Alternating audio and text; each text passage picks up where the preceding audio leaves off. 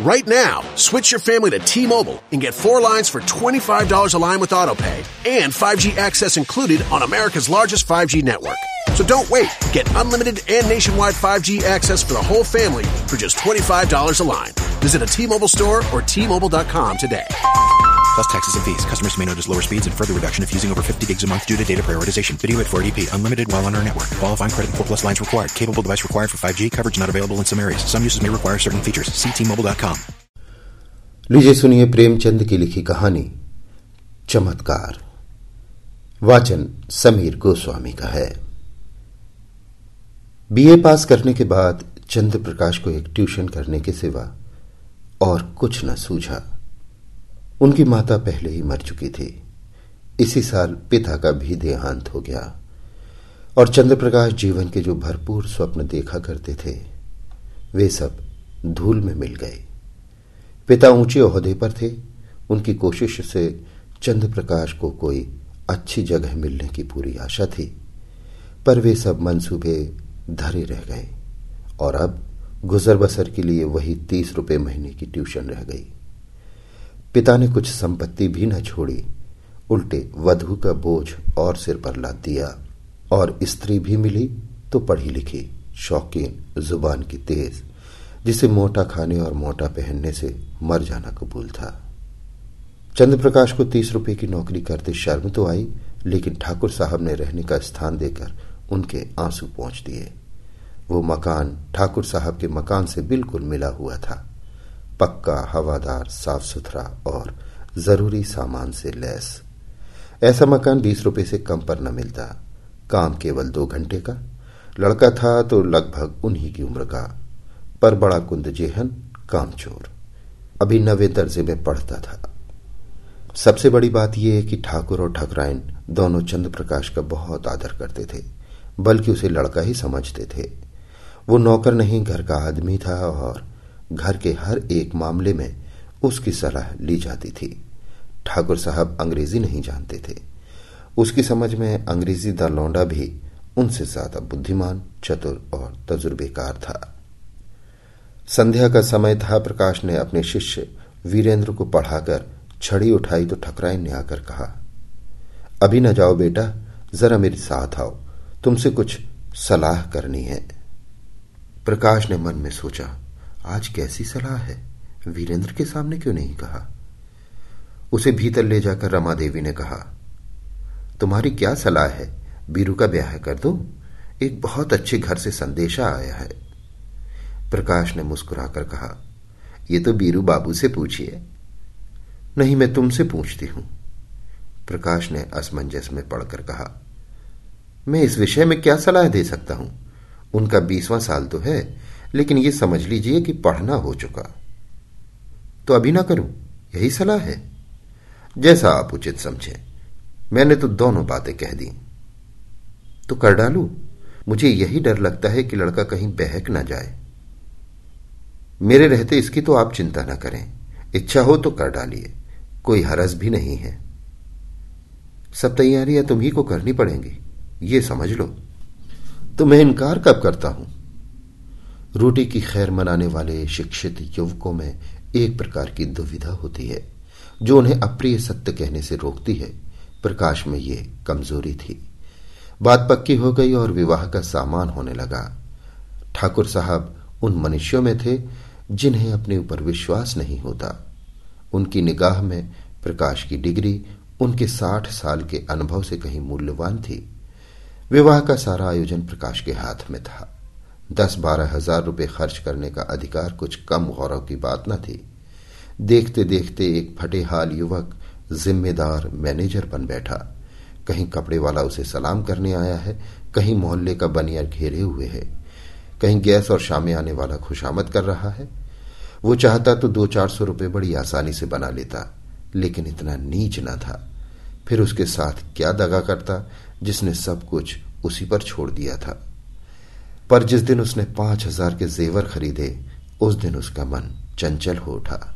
घर आकर चंपा से बोला, हम तो यहाँ रोटियों के मोहताज हैं और दुनिया में ऐसे ऐसे आदमी पड़े हुए हैं जो हज़ारों लाखों रुपयों के जेवर बनवा डालते हैं। ठाकुर साहब ने आज बहू के चढ़ावे के लिए पाँच हज़ार के जेवर खरीदे। ऐसी ऐसी चीज़ें कि देखकर आँखें ठंडी हो जाएँ। सच कहता हूँ, आज चीज़ों पर तो आँख नहीं ठहरती थी। चंपा ईर्ष्या जनित विराम से बोली, हमें क्या करना है? जिन्हें ईश्वर ने दिया है, वे पहने। यहाँ तो रो रोकर मरने के लिए ही पैदा हुए हैं। चंद्र प्रकाश ने कहा, इन्हीं लोगों की मौज है। न कमाना, न धमाना। बाप दादा छोड़ गए हैं, मज़े से खाते हैं और चैन करते हैं। इसी से कहता हूँ, ईश्वर बड़ा अन्यायी है। चंपा बोली अपना अपना पुरुषार्थ है, ईश्वर का क्या दोष? तुम्हारे बाप दादा छोड़ गए होते तो तुम भी मौज करते। यहाँ तो रोटियाँ चलनी मुश्किल है, गहने कपड़े को कौन रोए? और न इस ज़िंदगी में कोई ऐसी आशा ही है। कोई गत की साड़ी भी नहीं रही कि किसी भले आदमी के घर जाऊँ तो पहन लू। मैं तो इसी सोच में हूँ कि ठकराइन के यहाँ ब्याह में कैसे जाऊँगी। सोचती हूँ, बीमार पड़ जाती तो जान बचती। ये कहते कहते उसकी आँखें भर आई। प्रकाश ने तसल्ली दी। साड़ी तुम्हारे लिए अवश्य लाऊँगा। भला क्या इतना भी ना कर सकूँगा? मुसीबत के ये दिन क्या सदा बने रहेंगे? ज़िंदा रहा तो एक दिन तुम सिर से पाँव तक जेवरों से लदी होगी। चंपा मुस्कुराकर बोली, चलो, ऐसी मन की मिठाई मैं नहीं खाती। विवाह हो जाए, ये बहुत है, गहनों की साध नहीं है। प्रकाश ने चंपा की बातें सुनकर लज्जा और दुख से सिर झुका लिया। चंपा उसे इतना पुरुषार्थहीन समझती है? रात को दोनों भोजन करके लौटे तो प्रकाश ने फिर गहनों की बात छिड़ी। गहने उसकी आँखों में बसे हुए थे। इस शहर में ऐसे बढ़िया गहने बनते हैं, मुझे इसकी आशा न थी। चंपा ने कहा, कोई और बात करो, गहने की बात सुनकर जी जलता है। वैसी चीज़ें तुम पहनो तो रानी मालूम होने लगो। गहनों से क्या सुंदरता बढ़ जाती है? मैंने तो ऐसी बहुत सी औरतें देखी हैं जो गहने पहनकर और भद्दी लगने लगती हैं। ठाकुर साहब भी मतलब के यार हैं। ये ना हुआ कि कहते इसमें से कोई चीज़ चंपा के लिए भी लेते जाओ तुम भी कैसे बच्चों की सी बात करते हो? इसमें बचपने की क्या बात है? कोई उदार आदमी कभी इतनी कृपणता ना करता? मैंने तो कोई ऐसा उदार आदमी नहीं देखा जो अपनी बहू के गहने किसी गैर को दे दे। मैं गैर नहीं हूँ। हम दोनों एक ही मकान में रहते हैं। मैं उनके लड़के को पढ़ाता हूँ और शादी का सारा इंतज़ाम कर रहा हूँ। अगर सौ दो सौ की कोई चीज़ दे देते तो ये निष्फल न जाती। मगर धनवानों का हृदय धन के भार से दबकर सिकुड़ गया होता है। उसमें उदारता के लिए स्थान नहीं रहता। रात के बारह बज गए हैं। फिर भी प्रकाश को नींद नहीं आती। बार बार वही चमकीले गहने आँखों के सामने आ जाते हैं। कुछ बादल हुआए हैं और बार बार बिजली चमक उठती है। सहसा प्रकाश चारपाई से उठ खड़ा हुआ। उसे चंपा का आभूषणहीन अंग देखकर दया आई। यही तो खाने पहनने की उम्र है। इसी उम्र में बेचारी कोई हर एक चीज़ के लिए तरसना पड़ रहा है।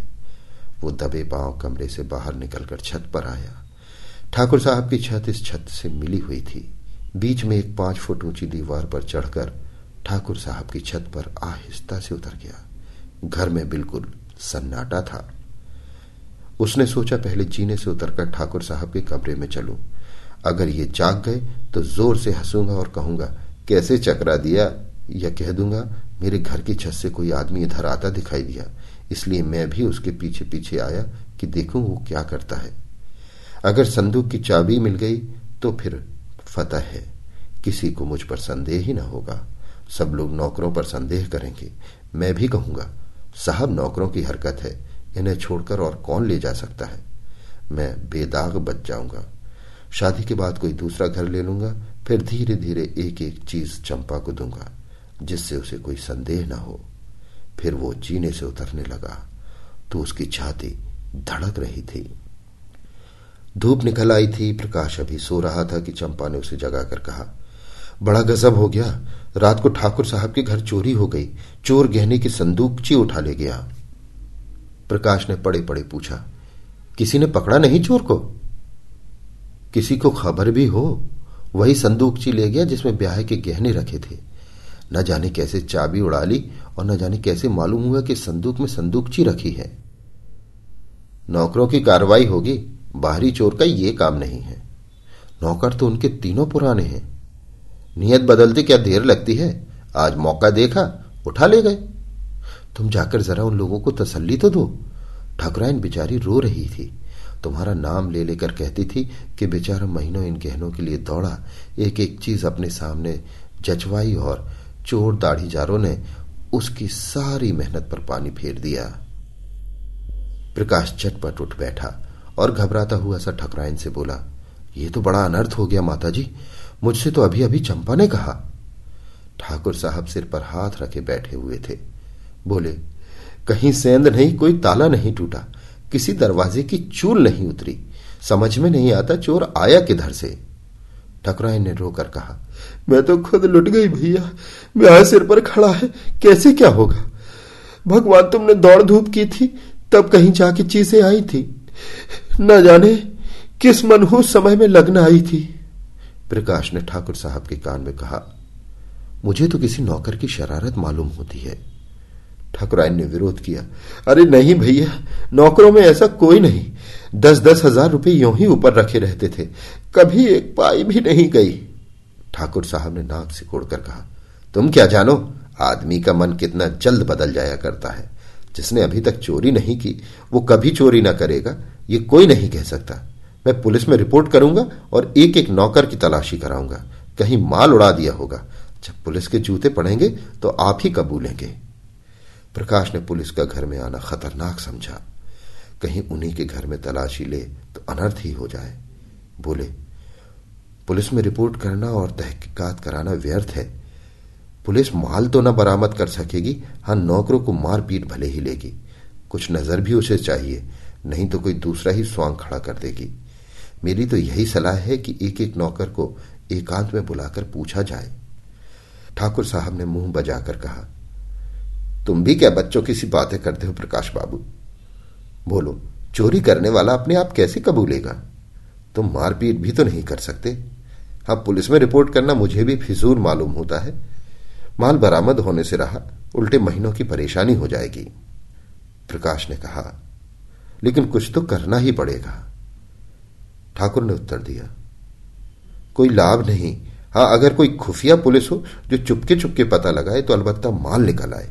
लेकिन यहाँ ऐसी पुलिस कहाँ? तकदीर ठोक कर बैठे रहो, और क्या? प्रकाश ने फिर कहा, आप बैठे रहिए, लेकिन मैं यो बैठने वाला नहीं। मैं इन्हीं नौकरों के सामने चोर का नाम निकलवाऊँगा। ठकुराइन ने बीच में बोला, नौकरों पर मुझे पूरा विश्वास है। किसी का नाम निकल भी आए तो मुझे संदेह ही रहेगा। किसी बाहर के आदमी का काम है, चाहे जिधर से आया हो, पर चोर आया बाहर से। तुम्हारे कोठे से भी तो आ सकता है। ठाकुर ने हा में हा मिलाई। हाँ, जरा अपने कोठे पर तो देखो, शायद कोई निशान मिले। कल दरवाज़ा तो खुला नहीं रह गया। प्रकाश का दिल धड़कने लगा। बोला, मैं तो दस बजे द्वार बंद कर लेता हूँ। हाँ, कोई पहले से ही मौका पाकर कोठी पर चला गया हो और वहाँ छिपा बैठा रहा हो तो बात दूसरी है। तीनों आदमी छत पर गए तो बीच में मुंडेर पर किसी के पाँव के रगड़ के निशान दिखाई दिए। जहाँ प्रकाश का पाँव पड़ा था वहाँ का चूना लग जाने के कारण छत पर पाँव का निशान पड़ गया था। प्रकाश की छत पर जाकर मुंडेर की दूसरी तरफ़ देखा तो वैसे ही निशान वहाँ भी दिखाई दिए। ठाकुर साहब सिर झुकाए खड़े थे। संकोच के मारे कुछ न कह सकते थे। प्रकाश ने उनके मन की बात खोल दी। इससे तो स्पष्ट होता है कि चोर मेरे ही घर से आया। अब तो कोई संदेह ही नहीं रहा। ठाकुर साहब ने कहा हाँ मैं भी यही समझता हूँ। लेकिन इतना पता लग जाने से ही क्या हुआ? माल तो जाना था, सो गया। अब चलो आराम से बैठे। आज रुपए की कोई फ़िक्र करनी होगी। प्रकाश ने कहा, मैं आज ही ये घर छोड़ दूँगा। ठाकुर ने बोला, क्यों? इसमें तुम्हारा कोई दोष नहीं? प्रकाश ने कहा, आप ना कहें, लेकिन मैं तो समझता हूँ, मेरे सिर बड़ा भारी अपराध लग गया। मेरा दरवाज़ा नौ दस बजे तक खुला ही रहता है। चोर ने रास्ता देख लिया। संभव है दो चार दिन में फिर आ घुसे। घर में अकेली एक औरत सारे घर की निगरानी नहीं कर सकती। इधर वो तो रसोई में बैठी है, उधर कोई आदमी चुपके से ऊपर चढ़ जाए तो जरा भी आहट नहीं मिल सकती। मैं घूम घाम कर कभी नौ बजे आया, कभी दस बजे, और शादी के दिनों में तो देर होती ही रहती है। उधर का रास्ता बंद ही हो जाना चाहिए। मैं तो समझता हूँ इस चोरी की सारी ज़िम्मेदारी मेरे सिर है। ठकुराइन डरी। तुम चले जाओगे भैया, तब तो घर और फाड़ खाएगा। प्रकाश ने कहा, कुछ भी हो माता जी मुझे बहुत जल्द घर छोड़ना ही पड़ेगा। मेरी गफलत से चोरी हुई, उसका मुझे प्राश्चित करना ही पड़ेगा। प्रकाश चला गया तो ठाकुर ने स्त्री से कहा, बड़ा लायक आदमी है। ठकराइन ने कहा, क्या बात है, चोर उधर से आया, यही बात उसे लग गई। कहीं ये चोर को पकड़ पाए तो कच्चा खा जाए। मार ही डाले देख लेना, कभी ना कभी माल बरामद करेगा। अब इस घर में कदापि न रहेगा, कितना ही समझाओ। किराए के बीस रुपए और दे दूँगा। हम किराया क्यों दें? वो आप ही घर छोड़ रहे हैं, हम तो कुछ कहते नहीं। किराया तो देना ही पड़ेगा, ऐसे आदमी के साथ कुछ बल भी खाना पड़े तो बुरा नहीं लगता। मैं तो समझती हूँ ये किराया लेंगे ही नहीं। तीस रुपए में गुजर भी तो ना होगा। प्रकाश ने उसी दिन घर छोड़ दिया। उस घर में रहने में जोखिम था, लेकिन जब तक शादी की धूमधाम रही, प्रायः सारे दिन यहीं रहते थे। चंपा से कहा, एक सेठ जी के यहाँ पचास रुपए महीने का काम और मिल गया है, मगर वो रुपए मैं उन्हीं के पास जमा करता जाऊँगा। वो आमदनी केवल जेवरों में खर्च होगी, उसमें से एक पाई भी घर के खर्च में ना आने दूँगा। चंपा फड़क उठी। पति प्रेम का ये परिचय पाकर उसने अपने भाग्य को सराहा। देवताओं में उसकी श्रद्धा और भी बढ़ गई। अब तक प्रकाश और चंपा के बीच कोई पर्दा न था। प्रकाश के पास जो कुछ था, वो चंपा का था। चंपा के ही पास उसके बक्स, संदूक, अलमारी की चाबियाँ रहती थी। मगर अब प्रकाश का एक संदूक हमेशा बंद रहता। उसकी चाबी कहाँ है, इसका चंपा को पता नहीं। वो पूछती है, संदूक में क्या है? तो वो कह देता है, कुछ नहीं। पुरानी किताबें मारी मारी फिरती थी, उठा के संदूक में बंद कर दी हैं। चंपा को संदेह का कोई कारण न था। एक दिन चंपा पति को पान देने गई तो देखा उस संदूक को खोले हुए देख रहे हैं। उसे देखते ही उन्होंने संदूक जल्दी से बंद कर दिया। उनका चेहरा जैसे फक हो गया हो। संदेह का अंकुर जमा, मगर पानी न पाकर सूख गया। चंपा किसी ऐसे कारण की कल्पना ही न कर सकी जिससे संदेह को आश्रय मिलता। लेकिन पाँच हज़ार संपत्ति को इस तरह छोड़ देना कि उसका ध्यान ही न आए, प्रकाश के लिए असंभव था। वो कहीं बाहर से आता तो एक बार संदूक अवश्य खोलता। एक दिन पड़ोस में चोरी हो गई। उस दिन से प्रकाश अपने कमरे ही में सोने लगा। अषाढ़ के दिन थे, उमस के मारे दम घुटता था। ऊपर एक साफ़ सुथरा बरामदा था, जो बरसात में सोने के लिए शायद बनाया था। चंपा ने कई बार ऊपर सोने के लिए कहा, पर प्रकाश न माना। अकेला घर कैसे छोड़ दे? चंपा ने कहा, चोरी ऐसो के यहाँ नहीं होती। चोर घर में कुछ देखकर ही जान खतरे में डालता है। यहाँ क्या रखा है? प्रकाश ने क्रुद्ध होकर कहा, कुछ नहीं है, बर्तन भाड़े तो है ही। गरीब के लिए अपनी हांडी ही बहुत है। एक दिन चंपा ने कमरे में झाड़ू लगाई तो संदूक को खिसकाकर दूसरी तरफ़ रख दिया। प्रकाश ने संदूक का स्थान बदला हुआ पाया तो सशंक होकर बोला, संदूक तुमने हटाई? ये पूछने की कोई बात न थी। झाड़ू लगाते समय प्राय चीज़ें इधर उधर हो जाती हैं। बोली, मैं क्यों हटाने लगी? फिर किसने हटाया? मैं नहीं जानती। घर में तुम रहती हो, जानेगा कौन?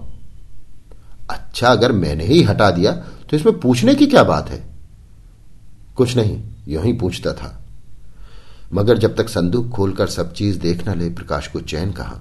चंपा ज्यो ही भोजन पकाने लगी, उसने संदूक खोला और आभूषणों को देखने लगा।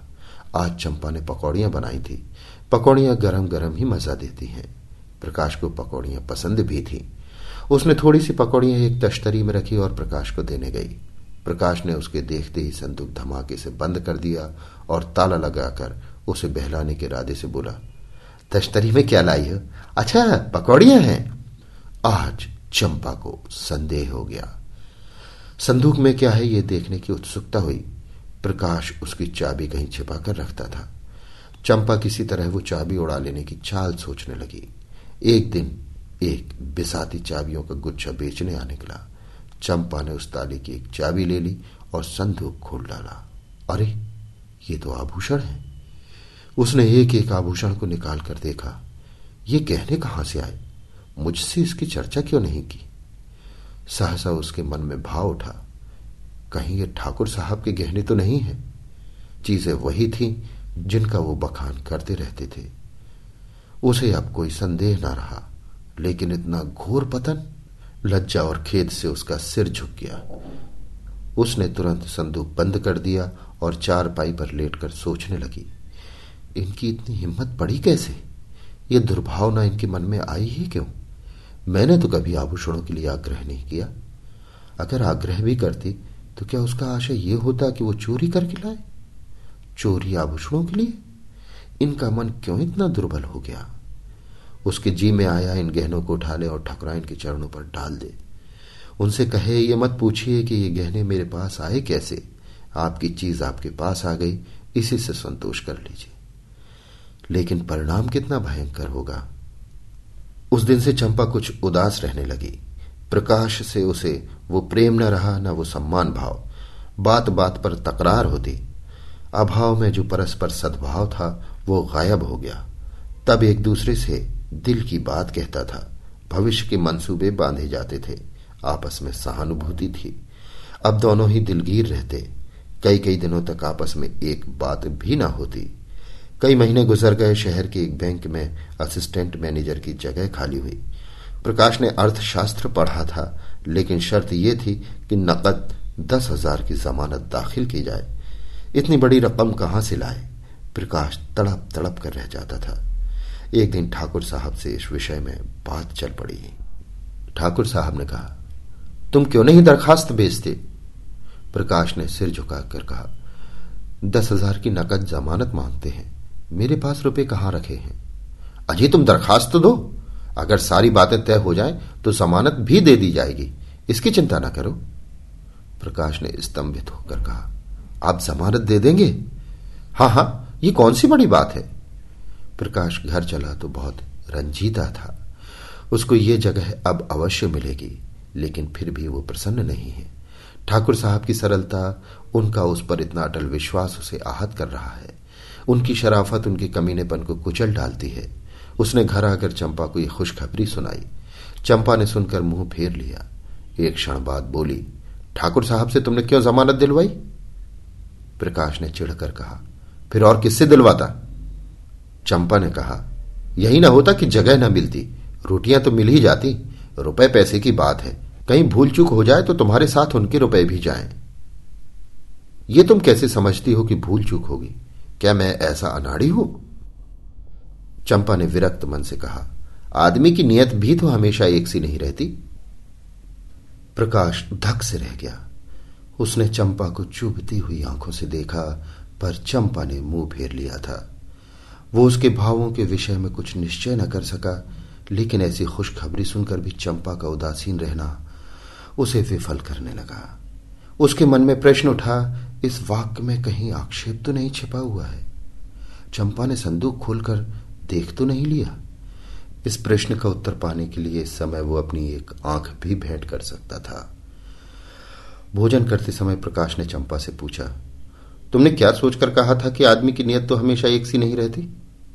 जैसे वो उसके जीवन या मृत्यु का प्रश्न हो, चंपा ने संकट में पड़कर कहा। कुछ नहीं, मैंने दुनिया की बात कही थी। प्रकाश को संतोष न हुआ। क्या जितने आदमी बैंकों में नौकर हैं, उनकी नियत बदलती रहती है? वो बोला। चंपा ने संकट में पड़कर कहा, तुम ज़ुबान पकड़ते हो। ठाकुर साहब की यहाँ इस शादी में तुम अपनी नियत ठीक नहीं रख सके। सौ दो सौ रुपए की चीज़ें घर में रखी ली। प्रकाश के दिल का बोझ उतर गया। मुस्कुराकर बोला अच्छा तुम्हारा संकेत उस तरफ़ था, लेकिन मैंने कमीशन के सिवा उसकी एक पाई भी नहीं छुई। और कमीशन लेना तो कोई पाप नहीं बड़े बड़े हुक्काम, खुले खजाने कमीशन लिया करते हैं। चंपा ने तिरस्कार के भाव से कहा, जो आदमी अपने ऊपर इतना विश्वास रखे उसकी आँख बचाकर एक पाई भी लेना मैं पाप समझती हूँ। तुम्हारी सज्जनता तो मैं जब जानती कि तुम कमीशन के रुपए ले जाकर उनके हवाले कर देते। इन छह महीनों में उन्होंने तुम्हारे लिए क्या नहीं किया? कुछ याद है? मकान तुमने खुद छोड़ा, लेकिन वो बीस रुपए महीने देते हैं। इलाके से कोई सौगात आती है तो तुम्हारे यहाँ ज़रूर भेजते हैं। तुम्हारे पास घड़ी नहीं थी, अपनी घड़ी तुम्हें दे दी। तुम्हारी मेहरी जब नागा करती है, खबर पाते ही अपना नौकर भेज देते हैं। मेरी बीमारी ही में डॉक्टर साहब की फ़ीस उन्होंने दी और दिन में दो बार हालचाल भी पूछने आया करते थे। ये जमानत ही क्या छोटी बात है? अपने संबंधियों तक की जमानत तो जल्दी कोई करता नहीं, तुम्हारी जमानत के लिए दस हज़ार रुपये नकद निकाल कर दे दिए। इसे तुम छोटी बात समझते हो? आज तुमसे कोई भूल चूक हो जाए तो उनके रुपए तो जब्त हो ही जाएँगे। जो आदमी अपने ऊपर इतनी दया रखे, उसके लिए हमें भी प्राण देने को तैयार रहना चाहिए। प्रकाश भोजन करके लेटा तो उसकी आत्मा उसे धिक्कार रही थी। दुखते हुए फोड़े में कितना मवाद भरा हुआ है, ये उस वक्त मालूम होता है जब नश्तर लगाया जाता है। मन का विकार उस वक्त मालूम होता है जब कोई उसे हमारे सामने खोलकर रख देता है। किसी सामाजिक या राजनीतिक अन्याय का व्यंग्य चित्र देखकर क्यों हमारे मन को चोट पहुँचती है? इसलिए कि वो चित्र हमारी पश्ता को हमारे सामने रख देता है। वो जो मनोसागर में बिखरा हुआ पड़ा था जैसे केंद्रीभूत होकर वृहदाकार हो जाता है, तब हमारे मुँह से निकल पड़ता है। उफ। चंपा के इन तिरस्कार भरे शब्दों ने प्रकाश के मन में ग्लानी उत्पन्न कर दी। वो संदूक कई गुना भारी होकर शिला की भांति उसे दबाने लगा। मन में फैला हुआ विकार एक बिंदु पर एकत्र होकर टीसने लगा। कई दिन बीत गए, प्रकाश को बैंक में जगह मिल गई। उस उत्सव में उसके मेहमानों की दावत है। ठाकुर साहब, उसकी स्त्री बीरू और उसकी नवेली बहू सभी आए हुए हैं। चंपा सेवा सत्कार में लगी हुई है। बाहर दो चार मित्र गा बजा रहे हैं। भोजन करने के बाद ठाकुर साहब चलने को तैयार हुए। प्रकाश ने कहा, आज आपको यहाँ रहना होगा, दादा। मैं इस वक्त न जाने दूँगा। चंपा को उसका यह आग्रह बुरा लगा। चारपाइयाँ नहीं है, बिछावन नहीं है और न काफ़ी जगह है। रात भर उन्हें तकलीफ़ देने और आप तकलीफ़ उठाने की कोई ज़रूरत उसकी समझ में ना आई। लेकिन प्रकाश आग्रह करता ही रहा, यहाँ तक कि ठाकुर साहब राज़ी हो गए। बारह बज गए थे, ठाकुर साहब ऊपर सो रहे थे। बीरू और प्रकाश बरामदे में थे, तीनों स्त्री अंदर कमरे में थी। प्रकाश जाग रहा था। बीरू के सिराहे ने उसकी चाबियों का गुच्छा पड़ा हुआ था। प्रकाश ने गुच्छा उठा लिया, फिर कमरा खोलकर उसमें से गहनों का संदूक निकाला और ठाकुर साहब के घर की तरफ़ चला। कई महीनों पहले इसी भांति कंपित हृदय के साथ ठाकुर साहब के घर में घुसा था। उसके पाँव तब भी इसी तरह थरथरा रहे थे, लेकिन जब कांटा चुभने की वेदना थी, आज कांटा निकलने की। तब ज्वर का चढ़ाव था, उन्माद ताप और विकलता से भरा हुआ। अब ज्वर का उतार था, शांत और शीतल। तब कदम पीछे हटता था, आज आगे बढ़ रहा था। ठाकुर साहब के घर पहुंचकर उसने धीरे से बीरू का कमरा खोला और अंदर जाकर साहब की खाट के नीचे संदूक रख दिया। फिर तुरंत बाहर आकर धीरे से द्वार बंद किया और घर को लौट पड़ा। हनुमान संजीवनी बूटी वाला धवलगिरी उठाए जिस गर्वीले आनंद का अनुभव कर रहे थे, कुछ वैसा ही आनंद प्रकाश को भी हो रहा था। गहनों को अपने घर ले जाते समय उनके प्राण सूखे हुए थे। मानो किसी गहरी अथाह खाई में गिरा जा रहा हो। आज संदूक को लौट आकर उसे मालूम हो रहा था जैसे वो किसी विमान पर बैठा हुआ आकाश की ओर उड़ा जा रहा हो। ऊपर और ऊपर। वो घर पहुँचा तो बीरू सोया हुआ था। चाबी उसने सिराहनी रख दी। ठाकुर साहब प्रातःकाल चले गए।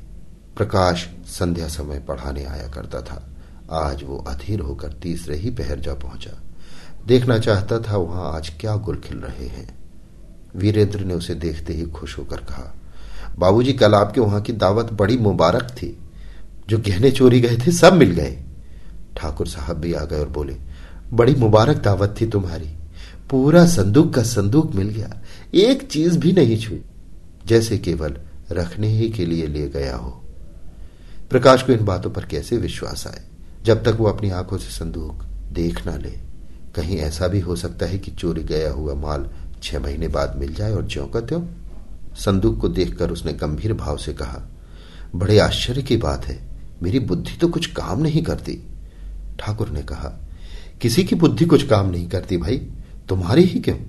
पीरू की माँ कहती, कोई दैविक घटना है, आज मुझे भी देवताओं में श्रद्धा हो गई। प्रकाश ने कहा, अगर आँखों देखी बात न होती तो मुझे कभी विश्वास ही ना आता। ठाकुर ने कहा, आज इस खुशी में हमारे यहाँ दावत होगी।